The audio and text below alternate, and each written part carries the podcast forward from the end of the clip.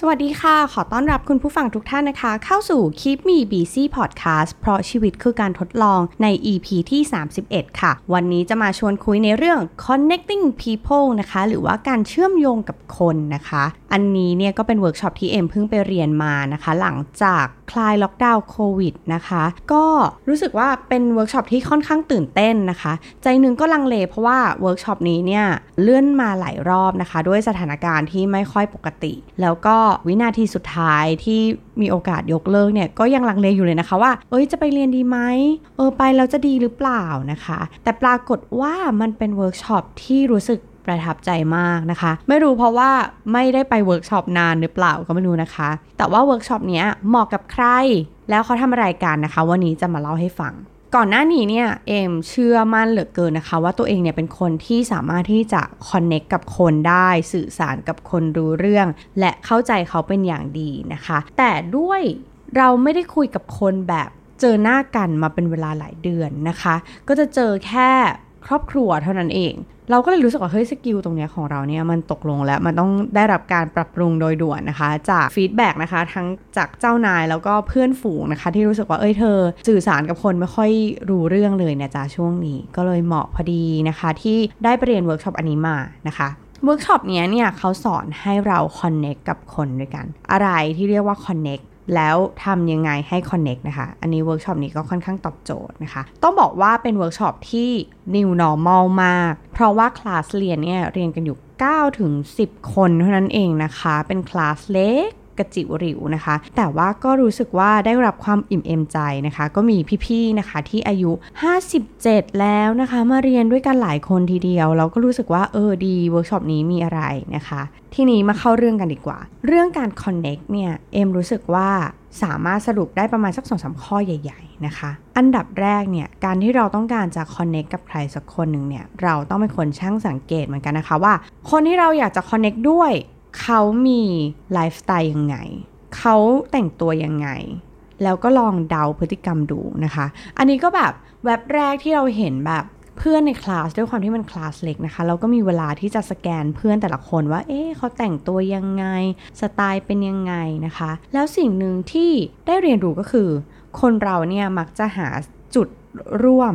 นะคะ คือสิ่งที่เหมือนสิ่งที่คล้ายกับสิ่งที่ตัวเองเนี่ยคุ้นเคย เช่น มีพี่คนหนึงบอกว่า รู้สึกว่าชอบพี่คนนี้จังเลย เพราะว่าลักษณะหน้าตาท่าทางเหมือนคุณแม่ แล้วก็รู้สึกชอบคุณพี่คนนี้จังเลย เพราะว่าท่าทางเหมือนคุณพ่อนะคะเอ็มก็เลยรู้สึกว่าเออจริง ๆ การ connect คนเข้าด้วยกันหรือว่าการเชื่อมโยงกับคนอะ่ะมันคือเราก็พยายามจะหาจุดร่วม เช่นว่าเรื่องอะไรที่เขาน่าจะสนใจนะคะ ในเวิร์กช็อปเนี้ยเนี่ยเขาก็ให้แบบฝึกหัดนะคะ ให้เราลองจับคู่ ดูซิว่าอ้าวคนเกิดวันเดียวกัน ไหนลองคุยกันซิว่าอะไรที่เหมือนกับตัวเองบ้างเรามีพฤติกรรมยังไงอะไรอย่างนี้นะคะ เอมด้วยความที่เป็นคนเกิดวันอังคารนะคะ ก็ได้จับคู่กับพี่คนหนึ่งแล้วเราก็คุยกันว่า เออจริง ๆ คนวันอังคารนี่มีลักษณะยังไงนะ จุดร่วมของเรานะคะ เราจริงใจมากเราก็บอกว่าเออเราเป็นคนขี้เกียจนะคะ ขี้เกียจของเราคือ เราก็รู้สึกว่าเราตั้งใจทำงานแล้วอะในเวลาทำงาน เพราะฉะนั้นเวลาที่หลังเลิกงานอะเราก็จะมีความขี้เกียจทันทีนะคะ ก็มีการถามว่าเออจริง ๆ พี่เป็นคนมีระเบียบไหมชอบทำอะไรเวลาว่างนะคะ สิ่งที่ได้ตอบเหมือนกันเลยก็คือนอนดูทีวีนะคะ หรือถ้าไม่นอนดูทีวีก็ นอนเลยอย่างนี้นะคะ ก็รู้สึกโอ้โอเค คนวันอังคารเหมือนกันนะคะ ทีนี้เขาก็โอเค เราเริ่มเห็นจุดร่วมอะไรบางอย่าง แล้วทำให้เราต่อยอดได้อย่างง่าย ๆเลยนะคะ ว่าโอ้โอเค เกิดวันอังคารเหมือนกันหรอคะยังไงดีคะมีหลายคนนะคะถามเอมว่าไม่รู้จะเข้าหาลูกค้ายังไง ไม่รู้จะสร้างเพื่อนใหม่ยังไง เวลาไปเวิร์กช็อปคนเดียวแล้วก็รู้สึกว่าไม่เข้ากับใครไม่ค่อยได้นะคะ อันนี้เป็นจุดที่เราต้องพัฒนานะคะ เอมเนี่ยเป็นคนหนึ่งซึ่งไม่ชอบอยู่กับคนสักเท่าไหร่ เพราะว่าในงานของเราเนี่ยด้วยความที่เราเป็นเซลล์ใช่เนาะเราต้องโอ้โหลิงก์กับคนเยอะแยะต้องคุยอะไรมากมาย ต้องสื่อสารเยอะแยะนะคะ แต่พอเวลานอกเวลางานอะเราจะรู้สึกว่าเราไม่ต้องการรู้จักใครใหม่แล้ว ซึ่งเป็น mindset ที่ผิดนะคะ อันนี้สำหรับตัวเอมเองเนาะเอมก็เลยปรับตัวเองด้วยการเวลาที่เราไปเวิร์กช็อปมันจะแล้วไปเวิร์กช็อปคนเดียวเนี่ยนะ มันจะทำให้เราเนี่ยมีความกระตือรือร้นที่อยากจะสร้างเพื่อนใหม่ นะคะ โดยที่คนเราเนี่ยเอ็มว่ามันเป็นสัญชาตญาณอย่างหนึ่งก็คือ เราพยายามจะมองหาคนที่มีสไตล์คล้ายๆกับเรา แล้วเราก็เดาว่าเฮ้ยคนนี้น่าจะมีบุคลิกลักษณะพฤติกรรม หรือความชอบอะไรบางอย่างที่คล้ายคลึงกับเรานะคะ เองก็จะสังเกตตัวเองว่าเฮ้ยคนนี้แหละที่เราอยากจะรู้จักด้วยนะคะแล้วพอจริงๆ พอรู้สึกว่าเฮ้ยคนนี้มีของอะไรบางอย่างที่เราแบบ เอ้ย ต้องชอบเขาแน่นอนเลยนะคะ พอคุยแล้วว่า จริง ๆ เขาก็จะมีความแบบชอบอะไรเหมือนเรานะคะ อย่างมีเวิร์กช็อปหนึ่งนี่ประทับใจมาก เป็นเพื่อนที่เจอกันโดยบังเอิญนะคะ ต่างคนต่างก็ไปเวิร์กช็อปนะคะไม่มีเพื่อนไปด้วยแล้วก็พอคุยกันเพื่อนเป็นคนชอบใช้แอปพลิเคชันมากนะคะ แล้วเขาก็แนะนำของเราว่าเอ้ยใช้อันนี้หรือเปล่า อันนี้เป็นแบบช่วยเรื่อง productivity นะนะคะ ก็คุยกันมาจนทุกวันนี้นะคะ เราเจอกันครั้งเดียวแบบ เห็นหน้าเห็นตาเนาะหลังจากนั้นเราก็มีการแชทเราคุยกันนะคะ แล้วกลายเป็นว่าเป็นเพื่อนที่เราตามหามานาน ด้วยความที่เราทำธุรกิจนะคะทำอยู่ใน business เนี่ยเพื่อนที่ชอบมีความชอบในเรื่องศิลปะ เรื่องกราฟิกเรื่องอะไรอย่างเงี้ยหรือการใช้แอปพลิเคชันอะไม่ค่อยมี แล้วพอเจอเพื่อนในเวิร์กช็อปอะแล้วเขามาเวิร์กช็อปที่น่าจะสนใจเหมือนเราอะกลายเป็นว่าเราได้เพื่อนใหม่ที่เหมือนขยายวงออกไปตามความสนใจของเราเลยนะคะ อันนี้ใครที่ไม่รู้ว่าจะเข้าไปเจอลูกค้าแล้วไม่รู้จะพูดว่าอะไรนะคะ ขอให้คุณลองสังเกตสักนิดสิว่าเขาเนี่ยแต่งตัวแบบไหนอะง่าย ๆ เราเวลาเราเจอครั้งแรกเนี่ยเราก็จะดูว่าโอ้โห ตั้งแต่หัวจนเท้า คุณพี่แต่งหน้าแบบไหนทำผมแบบไหนแต่งตัวอะไรใช้กระเป๋าอะไร เครื่องสำอางเครื่องประดับเป็นอย่างไรนะคะ พยายามหาจุดร่วมแล้วคนเราอะ่ะด้วยสัญชาตญาณนะคะ ก็จะดูอยู่แล้วว่า เอ้ยมันมีจุดที่แบบอุ้ยตายแล้วคุณพี่คนนี้ใส่หินสีอ่ามีพี่คนหนึ่งนะคะแชร์ในเวิร์กช็อปว่า เนี่ย มีพี่คนหนึ่งเจอในเวิร์กช็อปเหมือนกัน ไม่รู้จะคุยอะไรกับเขา แต่เหลือบไปเห็นว่าเขาใส่หินสีค่ะ ก็เลยชวนคุยกันนะคะ ก็เป็นจุดเริ่มต้นของบทสนทนา ว่าคุณพี่ซื้อที่ไหนอันนี้ช่วยเรื่องอะไรนะคะ อันนี้มันเกิดจากการสังเกตทั้งนั้นเลยนะคะ ของเราว่าเออเราน่าจะคุยกับเขาในเรื่องนี้ได้นะคะ ซึ่งจะบอกว่าอย่างหินสีเนี่ยนะเอ็มก็เป็นคนใส่เหมือนกัน เอ็มรู้สึกว่ามันสร้าง conversation ได้จริง ๆ เพราะว่าคนไทยเราเนี่ยเชื่อในเรื่องของโชคลางอะไรต่างๆนะคะ แล้วก็มีความเชื่อแล้วก็ เป็นเทรนด์นะคะ ตอนนี้ต้องบอกว่าจริงๆอะหินมีมานานแล้ว แต่เขาก็เพิ่งมาฮิตกันในช่วงนี้นะคะ บูมบูมเลย แล้วก็ธุรกิจหินนี้ก็เป็นธุรกิจที่น่าสนใจมากๆ พอเราคุยกันก็จะหนูใส่อันนี้หินอันนี้ดีช่วยเรื่องนี้นะคะ อะไรอย่างนี้นะคะ ก็สร้างบทสนทนา อีกอันนึงนะคะที่เอ็มแชร์ในเวิร์กช็อปแล้วก็รู้สึกว่าเป็นเรื่องตลก แต่ว่าทำให้เกิดบทสนทนาแล้วก็คอนเน็กกับคนได้จริง ๆนะคะ นั่นก็คือตารางสีเสื้อมงคลค่ะ เอมไม่รู้ว่าคุณผู้ฟังของเอมนะคะคิมมีบีซีเนี่ยมีใครเนี่ยเปิดตารางสีมงคลก่อนไปทำงานหรือเปล่านะคะ คือในออฟฟิศเนี่ยตลกมาก เรามักจะรวมตัวกันนะคะ ถ่ายรูปเพราะวันวันนั้นเนี่ยเรา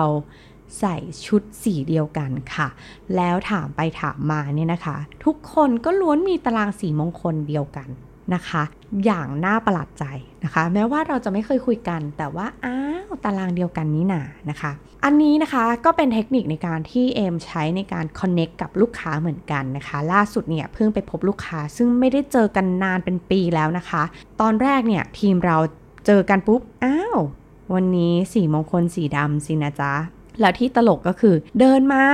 ลูกค้าค่ะ ใส่สีเดียวกัน ก็เลยเราก็ได้ทีนะคะ เริ่มบทสนทนาว่า อุ๊ย ตารางสีมงคลเดียวกันหรือเปล่าคะ อ้าวน้องเอ็มก็ใส่เหมือนกันเหรอนะคะ ก็ดูเหมือนกันเหรอเนี่ย โอ้อย่างนี้นะคะ นี่ค่ะ เป็นการเริ่มคอนเนคกับคน ด้วยสิ่งที่สนใจร่วมกัน จากการสังเกตของเรานะคะ ใครที่บอกว่าโอ้ตายแล้วฉันไม่เคยคิดเลยว่าฉันจะเจอออคนใหม่ๆ ได้ยังไงเราไม่รู้จะเริ่มจากอะไรนะคะ เริ่มจากการสังเกตค่ะ และหาจุดร่วมที่คุณจะคอนเน็กกับคนคนนั้นนะคะ จากนั้นค่ะ ถ้าสมมติว่าเราไม่เคยรู้จักเขามาก่อนนะคะ ความโชคดีของเราก็คือว่า เดี๋ยวนี้มีโซเชียลมีเดียนะ เราสามารถแอบไปส่องดูก่อนได้ว่า เอ้ยลูกค้าของเราเนี่ยเขามีไลฟ์สไตล์ยังไงจากโซเชียลมีเดียของเขานะคะหลายอย่างมาสะท้อนมาจากรูปในโซเชียลมีเดียนะคะว่า เอ้ยคนนี้ชอบออกกำลังกาย นะคะ เราจะเห็นเลยว่าเพื่อนที่ชอบออกกำลังกายก็จะมีการไปยิ้มถ่ายรูปลงนะคะ ใน Instagram ใน Facebook หรือว่าเพื่อนบางคนชอบกินนะคะ ก็จะเห็นว่าโอ้คนนี้เนี่ยเชื่อถือได้ติดตามได้นะคะ ลูกค้าของเราก็เป็นคนเหมือนเราเนี่ยแหละค่ะเขาก็มีไลฟ์สไตล์ที่นอกเหนือจากงานนะคะ ก่อนที่เราจะคอนเน็กกันเรื่องงานทันทีนะคะ บางคนเนี่ยเขาก็อาจจะอยากจะไอซ์เบรกกับเราก่อนก็คือไหนมาทำความรู้จักกันเล็กๆน้อยๆซิว่าคุณเป็นคนยังไงอะไรยังไงนะคะอันเนี้ยก็เป็นจุดที่คุณเนี่ยจะสามารถที่จะสร้าง connection ก็คือสร้างจุดเชื่อมโยงของคุณได้นะคะ โดยที่ศึกษาไปก่อนนะคะว่า เออ ลูกค้าของเราเขาชอบแบบไหน หรือว่าถ้าเคยเจอกันไปโดยบังเอิญนะคะ ก็อาจจะ reference ได้ว่ารอบก่อนเราไปเจอกันที่เซ็นทรัลชิดลมนี่คะ เออไปบ่อยไหมนะคะ หรือว่าถ้าเรื่องอาหารกับคนไทยเนี่ยเป็นอะไรที่ คุยกันได้และหาจุดเชื่อมโยงกันได้ง่ายมาก ๆเลยนะคะคำถามต่อมานะคะ คุณผู้ฟังถ้า โอ้อย่างนี้รู้แล้วก็แต่ก็ไม่รู้จะถามอะไรต่อนะคะ นั่นก็เป็นสิ่งที่เราต้องฝึกฝนเช่นเดียวกันนะคะ ในแบบฝึกหัดของเวิร์กช็อปเนี้ยเนี่ยเขาก็ให้เรา list คำถามค่ะ 12คำถามโดยที่เราจับคู่กับเพื่อนนะคะ แล้วก็ list มาว่าอ่าฉันจะอยากจะรู้อะไรเกี่ยวกับคนคนนี้บ้างนะคะ คนที่เขาไปเวิร์กช็อปหรือชอบยุ่งกับคนเนี่ยนะเขาก็ list มาแป๊บเดียว 12 ข้อ ได้เลยนะคะ ในขณะที่บางคนเนี่ยคุณพี่บางคนบอกว่า โอ้ผมไม่ค่อยได้ยุ่งกับคนเลยก็ต้องใช้เวลานะคะ ซึ่งเรื่องเนี้ยลอง list มาดูนะว่า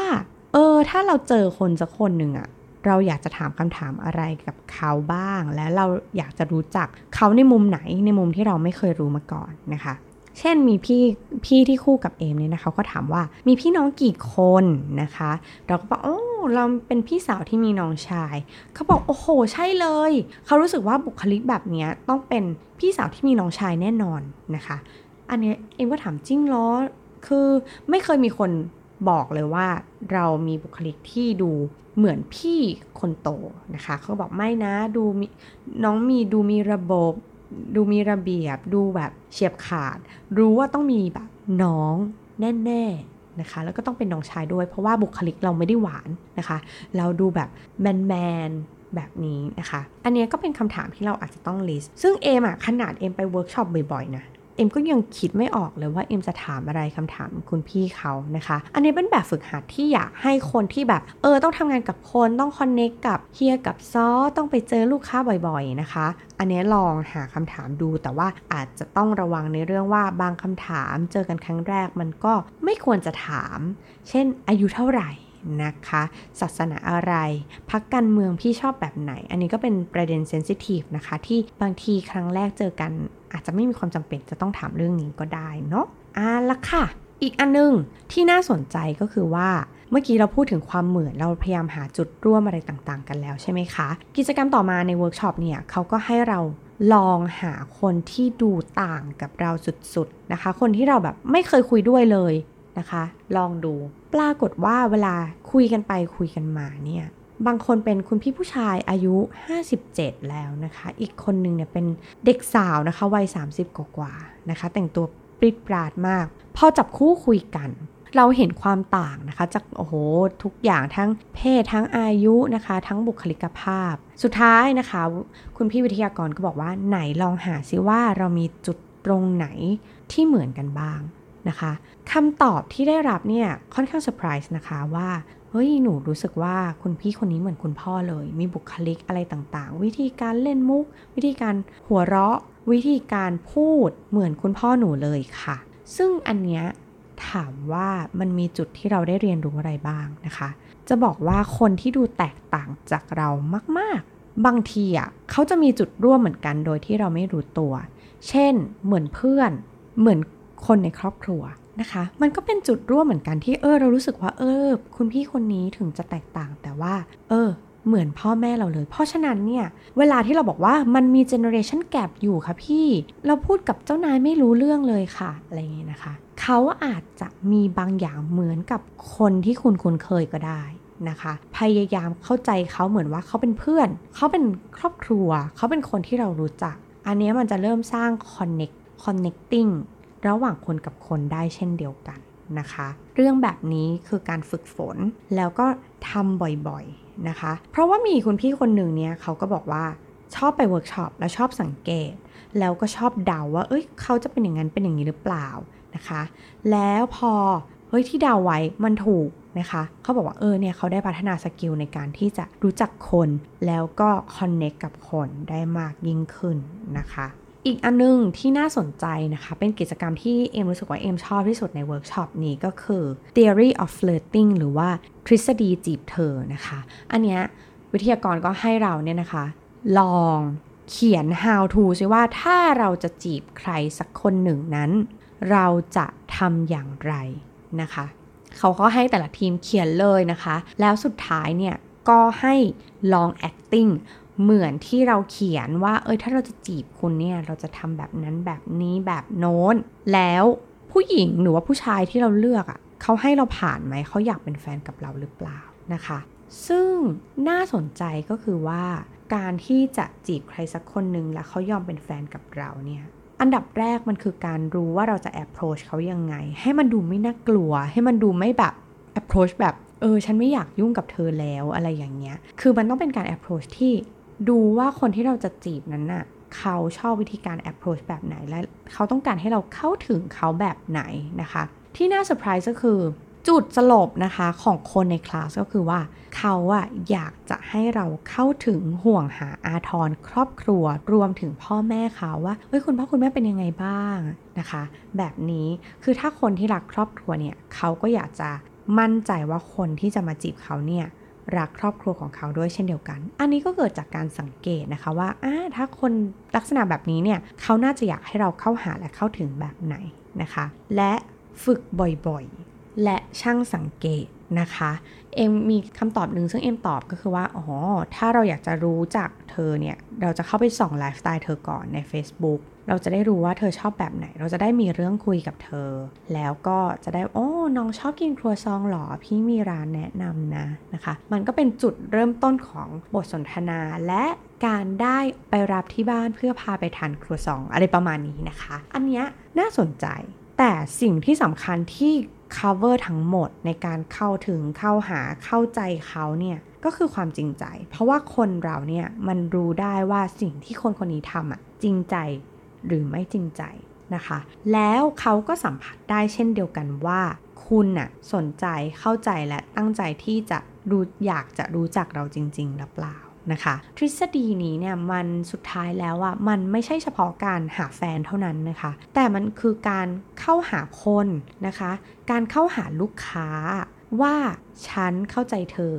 และฉันมีจุดเชื่อมโยงกับเธอทำให้เธอเปิดใจนะคะ แล้วเวลาที่คนที่เปิดใจแล้วอะพูดอะไรเนี่ยเขาก็จะคล้อยตามได้ไม่ยากนัก นะคะ อันนี้คือสิ่งที่ได้เรียนรู้จากเวิร์กช็อปนะคะ แล้วก็เป็นเวิร์กช็อปที่ประทับใจมากนะคะ เราได้เรียนรู้อะไรหลายอย่างจากเพื่อนร่วมคลาสนะคะ เราเนี่ยไม่สามารถจะตัดสินคนจากภายนอกได้จริง ๆนะคะ มีคุณพี่คนนึงเหมือนกันนะคะ อายุ 50 กว่าแล้วนะคะ อยู่โรงงานมาตลอดแต่ว่าพอถามเรื่องอะไรปุ๊บเนี่ยนะเกี่ยวกับละครดาราเนี่ยตอบได้ทันทีนะคะ เพราะฉะนั้นเขาเลยบอกว่าอย่าตัดสินหนังสือจากปก เพราะว่าจริง ๆ แล้วลึกๆแล้วอะ เขามีดีมากกว่านั้น และคุณยังไม่ได้รู้จักเขาดีพอนะคะ เพราะฉะนั้นการที่ connect แล้ว แล้วรู้สึกว่าเออคลิก อยากรู้จักต่อเนี่ย คุณจะเห็นอะไรที่เซอร์ไพรส์ในคนคนหนึ่งได้อีกเยอะมาก ๆ เลยนะคะ อันนี้ก็เป็นเคล็ดลับในการ connect people นะคะ จากเวิร์กช็อปที่เอ็มไปเรียนมานะคะ ของ SCG Learning Center นะคะ ซึ่งเวิร์กช็อปเนี่ยเขาก็ไม่ใช่เฉพาะพนักงานใน SCG เท่านั้นนะคะ เขาก็เปิดให้คนบุคคลภายนอกเนี่ยเข้ามา เรียนด้วยเพราะฉะนั้นเป็นโอกาสดีของพวกเราทุกคนเลยนะคะ ที่ถ้าสนใจก็ลองไปสมัครดูละกันนะคะ ไม่ได้สปอนเซอร์แต่ว่าดีจริง ๆ แล้วก็อยากจะเล่าให้ฟังนะคะสำหรับวันนี้ก็ต้องลาไปก่อนแล้วนะคะ วันนี้สวัสดีค่ะ